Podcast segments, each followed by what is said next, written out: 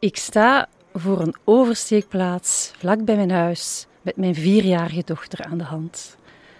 Het licht springt op groen. Mijn dochter springt op straat. Op hetzelfde moment zie ik aan de linkerkant een enorm gevaarte aanrazen. Toeters, bellen, gigantisch ronkend als een gevaarte, stevend dat ding op mijn dochter af. Ik spring op straat, ik rits daar nog net weg en ik word wakker. Het was maar een droom. Het was maar een droom. Gelukkig, Inge. Welkom. Dromen, daar gaan we het over hebben. Hoe komt het dat er zo'n zotte dingen gebeuren in onze dromen? Waarom zijn dromen zo zot? Jij komt ons daar een antwoord op geven. Welkom bij de Universiteit van Vlaanderen.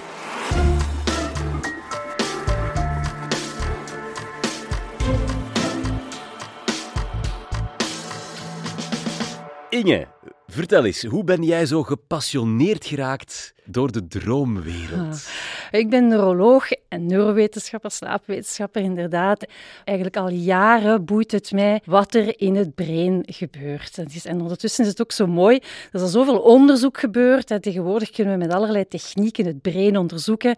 En juist inderdaad die wonderwereld van de dromen, die wordt beter en beter bestudeerd. Dus daarom hou ik mij daar al jaren gepassioneerd mee bezig. Je hebt er ook twee uh, bestsellers over geschreven. Ik heb twee boeken geschreven waarvan in alle uh, nederigheid. Eén is een bestseller, ja, dat was Slapenwijzer. De kracht van slapen doet het ook goed. Dat is een everseller, zeggen ze. maar dus met recht en reden de vrouw die ons om te beginnen kan vertellen wat is een droom nu eigenlijk precies? De definitie alleen al die geeft echt aan hoe boeiend en enigmatisch die droomwereld is. Hè? Een droom is een schijnbaar realistische, delusionele, immersieve ervaring van een andere wereld bekeken uit het ik-perspectief. Wauw, dat ga je even moeten uitleggen. Inderdaad, ik leg uit. Delusioneel. Waar, is dat, waar, waar, slaat dat op? Je weet niet waar je bent. En je bent gedeconnecteerd van jouw wakkere leefwereld.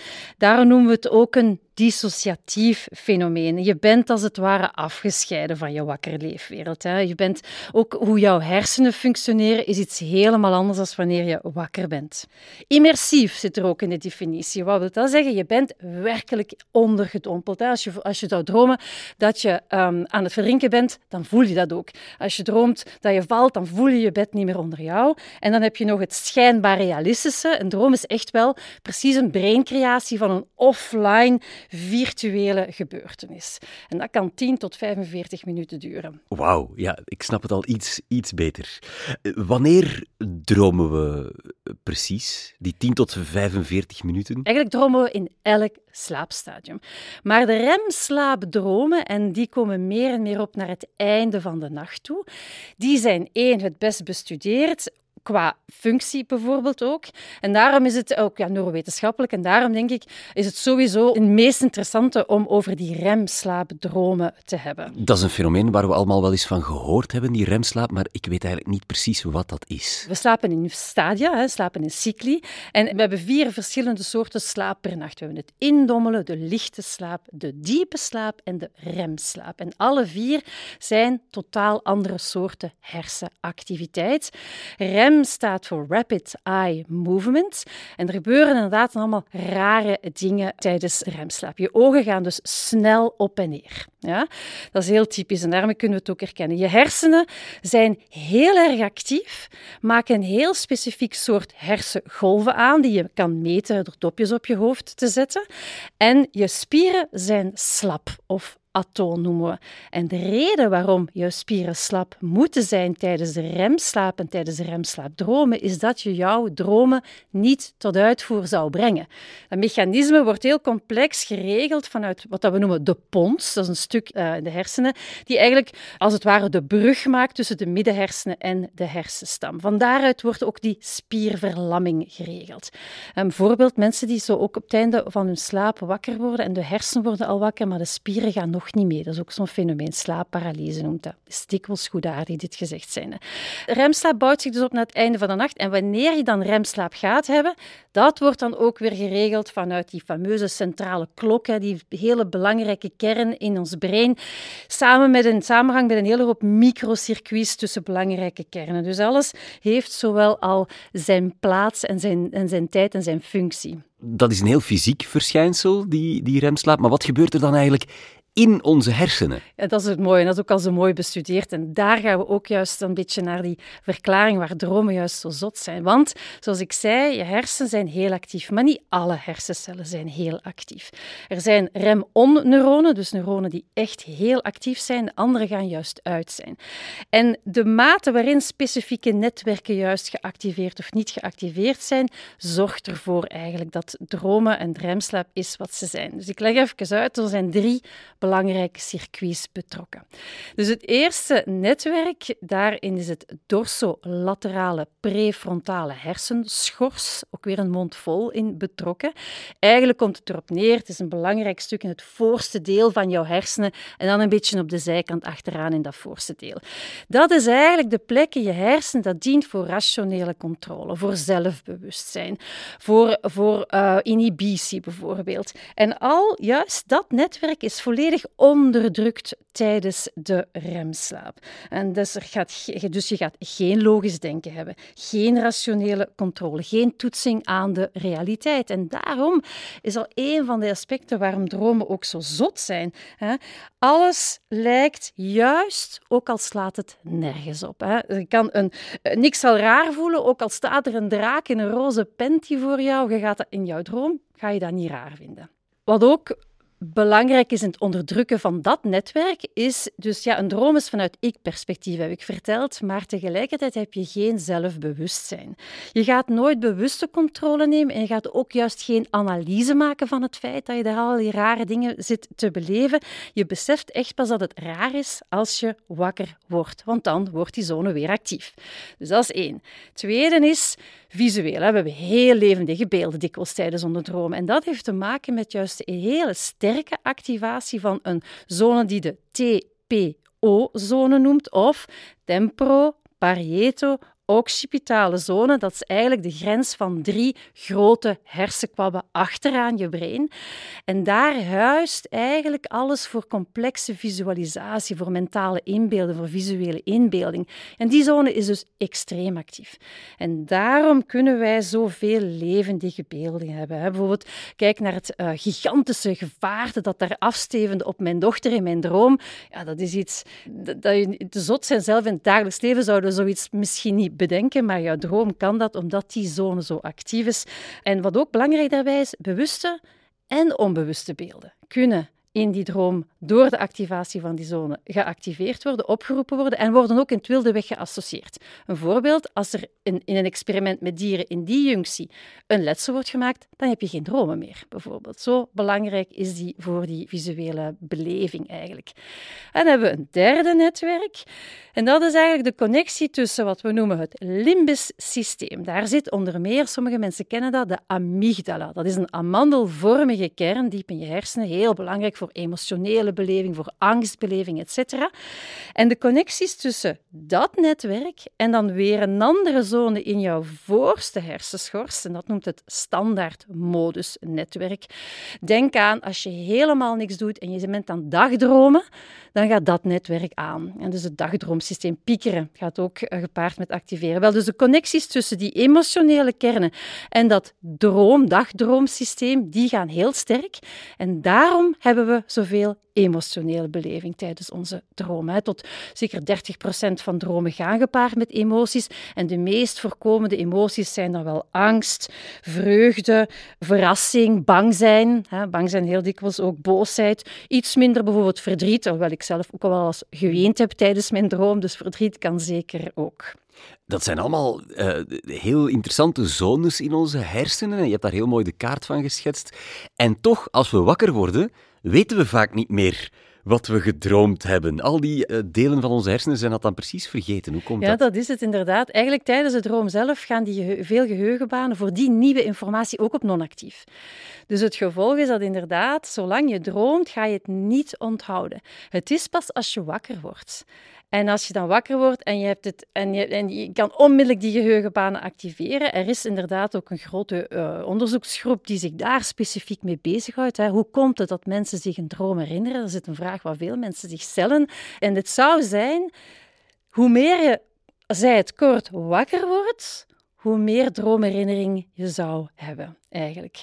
Anderzijds, als je tot vlak voor je gaat slapen nog heel intens met iets bezig bent, daar ga je dan ook wel meer over dromen en mogelijk ook meer gaan herinneren. Dus daarom in alle geval, het wil niet zeggen dat als je je droom niet herinnert, dat je niet gedroomd hebt. Hè. Iedereen droomt, maar je weet gewoon niet altijd of je droomt kan je sturen waarover je droomt en wat er in je droom allemaal gebeurt? Heb je daar ah. controle over? Eigenlijk niet, zoals ik het uitgelegd heb. Want dus de rationele controlezone in het brein die staat uit. En er zijn mensen die zeggen van, oh, ik heb gevlogen in mijn droom. Of ik kon inderdaad, ik kon beslissen waar ik naartoe ging. Wow, ik zou zo graag nog eens opnieuw willen beleven. Die mensen hebben waarschijnlijk een lucide droom. En een lucide droom is eigenlijk een heel, iets helemaal anders dan, laten we zeggen, normale droom. En er zijn een aantal fundamentele verschillen. Ten eerste, in een lucide droom neemt inderdaad de dromer controle over uh, zijn droom. En is hij zich ook van bewust dat hij droomt. Dat is al een heel groot verschil. Dat is allemaal iets dat je niet hebt in een klassieke droom. De geactiveerde hersenzones zijn ook helemaal anders. Je hebt wel complex zelfbewustzijn. Je hebt wel geheugenfuncties bijvoorbeeld. Je kan wel rationeel denken. Dus je hebt wel een beslissingsvermogen. Dus dat is ook al iets helemaal anders. En ten derde, de onderdrukking van de spieractiviteit is nog groter, gelukkig maar. Want anders zou iemand uit zijn bed gaan vliegen, denk ik. In ieder geval, wat er ook van lucide dromen allemaal gezegd wordt, er is degelijk onderzoek dat heeft aangetoond dat als je daar te veel mee experimenteert, dat het potentieel gevaarlijk is voor jouw mentale gezondheid. Waarom? Omdat de enige manier om het uit te lokken wakker worden uit jouw remslaap is. En dan induceer je het opnieuw. En remslaap is zo belangrijk voor emotioneel en mentaal welzijn. En als je dat gaat onderbreken en fragmenteren en daarin gaat knippen, dan gaat jouw uh, gezondheid er potentieel op achteruit. Waarom kunnen onze hersenen en ons lichaam dat allemaal? Waarom dromen wij tijdens onze remslaap? Wat is daar de functie van? Elk slaapstadium heeft zijn belang. Um, maar wat remslaap echt voor ons doet, is emotionele verwerking. Hè. Zoals ik het juist zei. Niet alleen emotionele verwerking, ook opslaan in het emotionele geheugen. En dat zorgt ervoor dat emotionele geladenheid van dingen die je in het dagdagelijks leven beleeft, dat het eigenlijk voor een stuk onderdrukt en verwerkt wordt. Ook heel belangrijk voor traumaverwerking bijvoorbeeld. En dat is de reden waarom remslaap zo belangrijk is voor het emotioneel en mentaal welzijn. Anderzijds, een stukje verder, remslaap, dus ook remslaap zonder dromen, dient ook voor, denken we, toch opstaan in het geheugen. Bijvoorbeeld sporters die zich heel nauwgezet een reeks handelingen heel goed inbeelden, visualiseren, mentaal doen voor ze gaan slapen, zouden dat dan beter verwerken tijdens hun remslaap en dan die actie ook beter kunnen uitvoeren tijdens het dagelijks leven. Nog een aantal uh, functies voor remslaap die we tot hiertoe toch al weten. Gezonde remslaap zorgt voor meer creativiteit. En wat ook zo is, mensen die snoezen bijvoorbeeld. Je snooze, you lose. Dat is niet voor niks dat we dat zeggen. Mensen die snoezen namelijk hun wekker veel te vroeg zetten en steeds afkloppen, etc. Die gaan knippen in hun remslaap. Wat merken we bij die mensen? Dat zij meer eetlust hebben tijdens de dag. Dus remslaap zou ook een rol spelen in gewichtscontrole. Ik onthoud, je kan in je remslaap sporten als je dat echt In zekere zin wel, ja. En, en, en dat dromen zelf dan? Waarom heeft de natuur ervoor gezorgd dat jij en ik dromen? Ik denk dat we er ook niet 100% aan uit zijn, maar een stukje terug in de geschiedenis brengt ons toch al een eind. Ik ga bewust Freud achterwege laten. Maar we gaan naar Carl Jung, een psychanalist, jaren 30, heeft heel veel lessen over dromen gegeven. En hij zei Dat de dromen een holistisch beeld geven van de dromers bewuste, onbewuste belevenissen, emoties en psyche. En gebruikte dat dan ook in de psychanalyse. Nu nog wordt droominterpretatie wel gebruikt in, uh, in psychotherapie en in psychanalyse bij sommige uh, therapeuten. Maar als we dan overgaan naar de interpretatie van dromen, ja, dat is iets heel individueel bepaald. Persoonlijkheid kan een rol spelen, um, jouw culturele invloeden kunnen, kunnen belangrijk zijn, um, tot zelfs religieus gekleurd. Als ik bijvoorbeeld vijf boeken uit mijn boekenkast neem over droominterpretaties, zal ik over verschillende topics verschillende uitleggen krijgen. Een voorbeeld, dromen dat je naakt bent. Zou een ene verklaring of ene cultuur kunnen betekenen iets in jouw dagelijks leven maakt jou kwetsbaar. Een andere kan dan weer aangeven, ja, je staat voor een grote verandering. Of je hebt nood aan aandacht, iets helemaal anders. Bovendien, je hoeft niet per se achter elke droom een uitleg te zoeken. Dat hoeft niet. Die hebben soms gewoon geen betekenis. Dat, mag. dat kan best ook, ja, inderdaad. Ja, ja. Maar zijn ze ook nuttig dromen. Ja, ja, absoluut. Net zoals remslaat nuttig is, um, uh, is het nut van dromen ondertussen. En de consensus daarover is één ding, is zeker en vast emotionele verwerking. Alle wetenschappers staan daarover vast. Dus vooral bijvoorbeeld een negatieve emotionele content, negatief aspect van gebeurtenissen, etc. in het leven afzwakken tijdens je droom door de verwerking. Een typisch voorbeeld voor een zwaar examen. Twee derde van de studenten droomt en dikwijls heel negatief getint over uh, het examen. Logisch ook, ja, je moet die faalangst voor een stuk verwerken. Er komt een grote onzekerheid. Iemand gaat over jou iets beslissen. Je hebt daar misschien niet veel controle over. Dus je weet ook niet of je zal slagen, et cetera. Dus dat is al een, een mooi voorbeeld. Dus je mag die emoties en dromen zeker verwelkomen, want ze hebben nut. Sluit ook een beetje aan. Dus enerzijds, de tweede functie van dromen is opslaan in het emotioneel geheugen. Dus niet alleen de emotionele verwerking, maar ook onbewuste en bewust beleefde emoties opslaan. En dat sluit dan weer aan bij de derde theorie, die zegt, is veel recenter onderzoek, dat dromen ook een adaptieve functie hebben. Eh, dus die, die virtuele gebeurtenis in jouw droom kan ons helpen om beter om te gaan met problemen van de werkelijke wereld. Dus niet alleen angsten en emoties, maar ook andere problemen. En dat noemt de hypothese van de proto-consciousness. Mooi woord, geen vertaling voor. en dus eigenlijk, waar komt het op neer? Dat is die mogelijkheid van ons brein om tijdens een droom die virtuele situaties te creëren, zoals een bedreiging of een moeilijke situatie. Dat kan je beschouwen als een oefening tijdens onze slaap, om dan getraind te zijn en u wapenen tegen die bedreigingen bijvoorbeeld en de verrassingen van de externe wereld. Hè. Dus door die betere verwerking kan je dan ook een beter, als je terug wakker wordt, beter rationeel oplossingsgericht vermogen hebben tijdens de dag. Het, het idee is dat de droom jou via die virtuele belevenis als het ware klaar droomt, klaar stoomt voor de werkelijke wereld.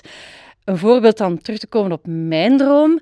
Mijn dochter zat, dus helemaal geen vier trouwens, maar 17, maar in mijn droom was ze vier, um, zat toen in het buitenland op school.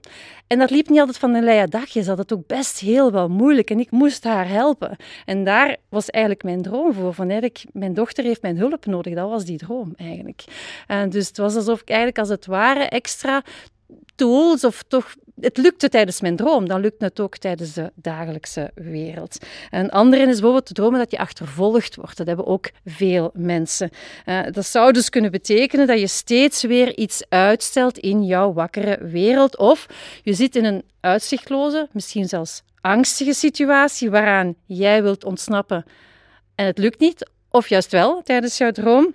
En dan kan die droom jou doen inzien dat je naar oplossingen moet zoeken, dat er oplossingen zijn, of dat je die ene taak die je steeds uitstelt nu wel echt eens moet gaan afwerken.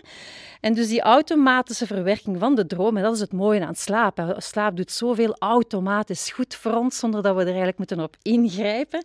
En dan ga je dus als je wakker wordt getoeld zijn, gewapend zijn, gesterkt zijn. Ja, onze droom kan ons dus als het ware een por in de juiste richting geven. Maar jouw voorbeelddroom, dat neigt al een beetje naar de nachtmerrie. Soms ontsporen dromen ook in de negatieve zin. Hoe werkt dat? Ja, inderdaad. Hè. Een, een, een, um, emoties en dromen gaan sowieso hand in hand, dat is een feit. En zoals ik ook zei, angst is dikwijls aanwezig. Soms loopt het fout met die angstonderdrukking. En uh, een heel mooi voorbeeld daar, want dat van mij was net niet nachtmerrie, want ik heb mijn dochter kunnen redden tijdens mijn droom. Hè. Dus uh, ik heb wel een mooi verhaal van een van mijn patiënten. Zij uh, droomde stevast, een droom die steeds terugkwam, dat zij een piepklein wezentje was dat door grote, overweldigende olifanten dreigde te worden verdrukt. Dat was een droom die steeds terugkomt. In het werkelijk leven had ze heel veel problemen met uh, moeilijke leidinggevende, had ze ook een toxische verantwoordelijke bijvoorbeeld. En, en daar kwam dus telkens... En dan, dat werkt natuurlijk niet om je te wapenen tegen het dagelijks leven, hè, want dat is dan weer de definitie van, van, een, van een nachtmerrie. Dat is een verstorende droom. Uh, met een vreselijke inhoud, waar je angstig met een bonzend hart uit ontwaakt, die je herinnert, heel specifiek ook, en altijd intense negatieve emoties gaan overheersen. Iedereen kan het wel eens hebben, uiteraard. Soms wordt het het nachtmerriesyndroom. 2 tot 8 procent van de mensen hebben dat. En dan ga je elke nacht zoveel nachtmerries hebben dat je niet meer durft gaan slapen. Dat is helemaal niet leuk. Bijvoorbeeld bij vluchtelingen kan dat voorkomen. Um, en heel belangrijk te weten is dat nachtmerries een fenomeen van de remslaap zijn. Treden alleen op tijdens de remslaap. Niet te verwarren met een kindje, bijvoorbeeld van 8 à 10 jaar, dat, typisch als de ouders naar bed gaan, schreeuwend wakker wordt, lijkt wakker te worden. Dat is geen nachtmerrie, dat is een night terror of een nachtangst. Is heel typisch een fenomeen van de diepe slaap. Kinderen hebben daar geen herinnering van. Je mag ze ook niet wakker maken, gewoon een beetje sussen, rustig terug in bed leggen. En dus heeft waarschijnlijk ook niks met trauma's te maken. Dus het is helemaal anders. Ook een heel ander type hersenactiviteit, een heel ander type slaap. Is ook een heel goedaardig fenomeen. Terwijl nachtmerries dat niet alleen zijn. En een van de belangrijke elementen die een rol spelen in nachtmerries, zeg het, heel negatief beleefde ervaringen, waar dat je dus eigenlijk ook over in het dagelijkse leven niet goed mee om kan gaan. Mensen met chronische stress, die hun brein te wakker wordt, hyperarousal, overprikkeld zijn. Ook heel typisch iets uh, dat met veel slaapstoornissen gepaard gaan. Die gaan ook meer nachtmerries hebben, omdat ze te veel uh, opgestapelde stress meenemen naar hun slaap. Kan je nachtmerries voorkomen, behandelen, uitbannen? Ja, er zijn verschillende technieken en de meest gevalideerde techniek is wat we noemen de Nightmare Imagery Rehearsal Therapy. Komt erop neer. Je schrijft jouw nachtmerrieverhaal op, eendert welke. soms hebben mensen verschillende, maar kies er één uit, want meestal zitten ze gegrond op hetzelfde of op een gelijkaardig trauma. Je schrijft je verhaal op liefst zodra dat je wakker wordt, want dan zit het vers in je geheugen. En eventueel later op de dag, schrijf jij daar een nieuw positief einde aan. Je, maakt het, je, neemt zelf controle over de negatieve emoties. Uh, oh, je maakt, zorgt dat, je, dat er positieve emoties, dat je blij bent, dat er een oplossing komt. Jij neemt de controle. En dat nieuw positief verhaal ga je elke dag 10 tot 20 minuten opnieuw lezen. Of je maakt er je eigen podcast van, bijvoorbeeld. En elke dag dus tot zeker 20 minuten beluisteren. En na 6 tot 12 weken weten we dat dit nachtmerries kan verbeteren. Dus dat is de meest gevalideerde, niet medicamenteuze techniek. Er zijn een aantal medicaties die werken, dat is onder medische begeleiding uiteraard. Zeker ook belangrijk is voldoende stress verwerken. Hoe meer jij zorgt voor tijdens de dag, en dat is ook dikwijls de insteek van mijn boek, hè, een goede nachtrust, je zorgt eigenlijk voor jouw gezonde slaap tijdens de dag. Vele kleine stressmomentjes inlassen tijdens de dag, meditatie, ademen, trage buikademhaling, een wandelingetje, erover spreken bijvoorbeeld. Heel veel stress release tijdens de dag kan daar ook een positief effect op hebben. Dus, onze dromen zijn zot, maar al die zottigheid die moeten we koesteren, misschien wel verwelkomen. Ze heeft haar schoonheid, ze heeft haar nut, zelfs al is het soms wat ongemakkelijk. Ja, absoluut. Ja. Dromen zijn nuttig en belangrijk voor uw mentaal welzijn, voor het functioneren overdag. Dus ik zeg inderdaad, verwelkom die boodschap en zelfs de emoties die ermee gepaard gaan. Hè. Dromenjager Walt Disney zei ooit, en het blijkt dus volgens de huidige theorieën te kloppen, als je erover kan dromen, dan kan je het doen. Omgekeerd, ook wel belangrijk, hè? de dromen zorgen voor ons mentaal welzijn, maar een goede nachtrust start altijd overdag. Volg zoveel mogelijk jouw bioritme, dan ga je gezonde remslaap en gezonde slaap hebben. Vermijd het snoezen. Zorg dagelijks bewust voor verwerking van jouw stress. Hè? Vele korte antistressmomentjes maken een groot. Beweeg voldoende, begin jouw dag met daglicht en zo zorg jij volop voor jouw gezonde, herstellende rem- en droomslaap. Ik wens het jou van harte toe. Ik zou zeggen, slaap wel, Inge de Klerk. En wil je trouwens weten wat er juist met je hersenen gebeurt als je slecht slaapt? Scroll dan helemaal terug naar aflevering 11 van deze reeks met Johan Verbraken. Daar vind je nog veel meer antwoorden. Heel graag tot daar of tot een volgende keer.